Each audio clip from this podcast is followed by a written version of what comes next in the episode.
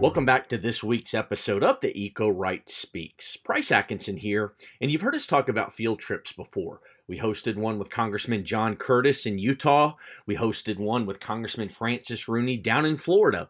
Uh, but last week we had a special opportunity to host a field trip at the South Carolina Botanical Gardens with a handful of conservative state house members, and I wanted to share a little bit about the trip and, and bring it to life here on this week's podcast. Our good friend Judge Gary Clary, a retiring conservative in the state house in Columbia, somebody you've heard here on this podcast, and a great friend of us at republicEn, helped us organize the field trip with three of his colleagues joining us at the Botanical Gardens on the campus of Clemson University. And the trip was co sponsored by our friends at the Audubon Society.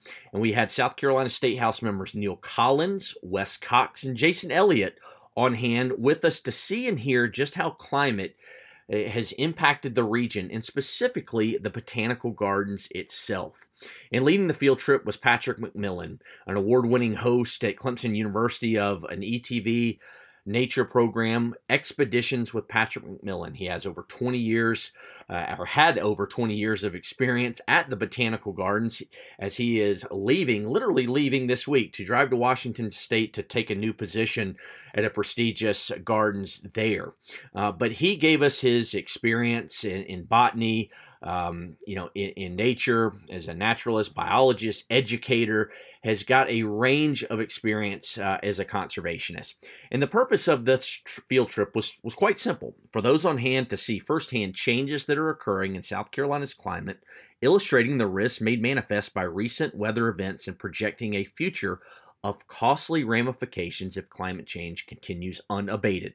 And during the hour walking tour, Patrick started by explaining how many of the plants, trees, in particular horticulture, had changed due to its inability to grow in such warm conditions now uh, as the 10 degree temperature rise and average winter low has changed the grounds from when, when, when, they once had hostas and azaleas that dominated the grounds to now where you'll see more agaves and even palmetto trees right looks like almost sometimes in spots of the garden right out of phoenix arizona uh, but a self described conservationist, Patrick explained how unique this area of the country is, where the southern Blue Ridge Mountains we sit at the base of are, are being are one of the most resilient climate spots in the world. And the amount of people buying property and flocking to this region is huge. He also cited a recent study by the Rhodium Group that was analyzed by ProPublica and the New York Times.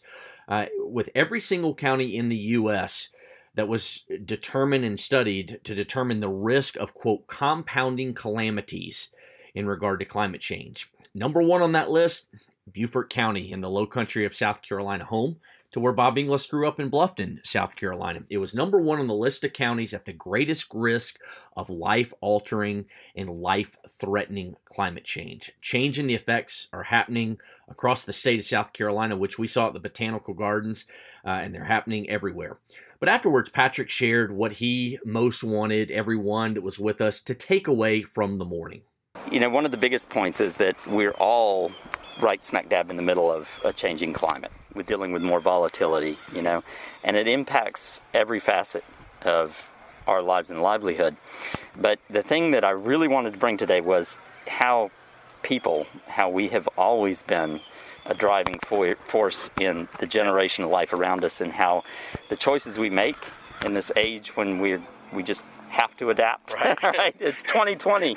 it's adaptation, man. Yeah. Uh, and and that's been our traditional role. South Carolina has been a leader in so many areas that we don't get credit for. Um, from you know being, having the first natural heritage program in the in the country, uh, protecting our green spaces on the state level. Um, it, I think it's high time we recognized we need to be a leader in this too. Yeah. As parts of our uh, parts of our state are some of those parts that are most at risk, and other parts are going to be the places that everybody wants to be. Right. Our good friend and outgoing state house member Gary Clary said after the field trip he hoped his colleagues would see the leadership opportunity within the state. I think that the way Patrick has uh, has developed the gardens here in, in his leadership and the way in which uh, we see our climate changing right in front of us uh, with the diverse plantings that we have and and everything that is going on here that this should show us that this is truly a bipartisan issue Uh, but more importantly, I invited invited my Republican colleagues to be with me because uh, Republicans need to be taking the lead on climate change in, in this state and in this country. Uh, in this state in particular, mm-hmm. uh, we have the majority in both houses, and uh, quite frankly, if we don't do something about it, who is? And we're at the point, we're, we're at the tipping point now to where we have to do something to uh, stop this climate change and to reestablish our environment as we have known it in our lifetimes. So, what was the biggest takeaway from the field trip from each of Gary's conservative state house colleagues? Here's Neal Collins and what he had to say. Uh, well, first and foremost, the uh, uh, Clemson Botanical Gardens are beautiful, and um, the range of diversity that is grown here, um, fascinating that we are able now to uh, grow some species that grow well in the desert, and uh, the I'm a data guy, so uh, hearing about the temperature rise and uh, the volatility of precipitation uh, is interesting for me.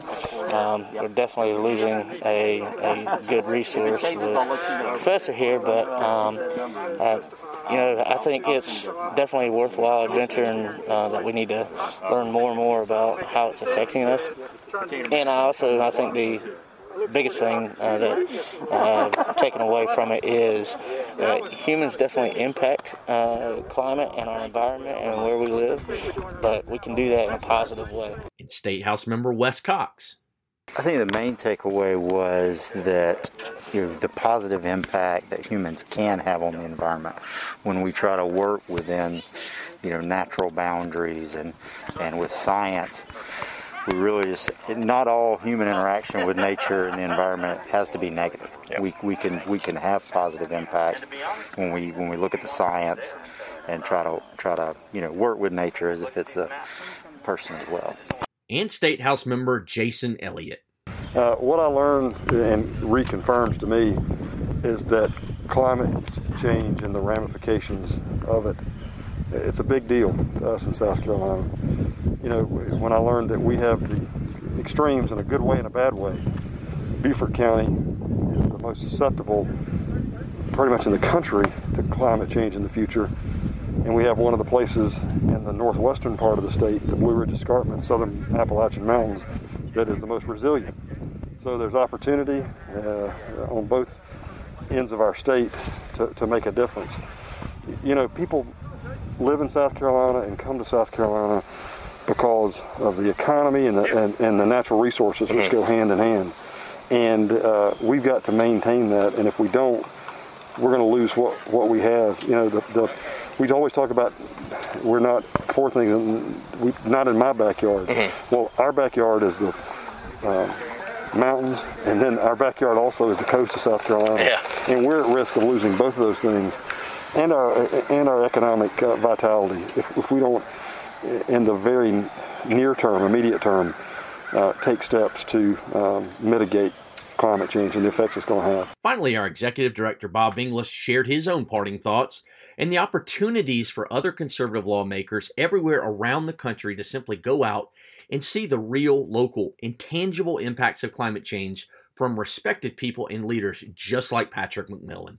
Yeah, I think it's really impressive to the changes that are have taken place that are evident right here in Clemson, South Carolina, in this garden, make the case that it's real, and um, and also I think that the way that Patrick explained it is that uh, we're not an invasive species, we humans. In fact, we can actually help build diversity in the environment. Um, so um, we have a role to play, stewards of the garden, surely, and uh, also um, we can help make the garden flourish.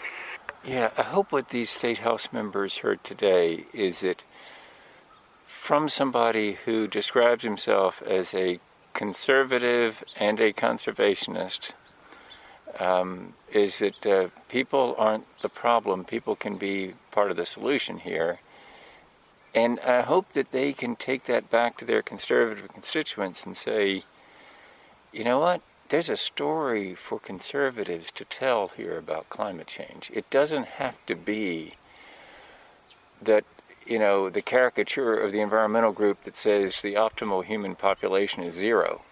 That's not what Patrick McMillan was saying here mm-hmm. today at Clemson's Botanical Garden. He was saying, no, humans have an important role to play in the ecosystem. We just need to play it, and we need to be uh, smart about how we do things so that we end up with rich diversity in the uh, in the ecosystems and uh, preserve the beauty of it and the um, the many species that uh, make us a special place. And so, what we saw here in South Carolina is true across the country.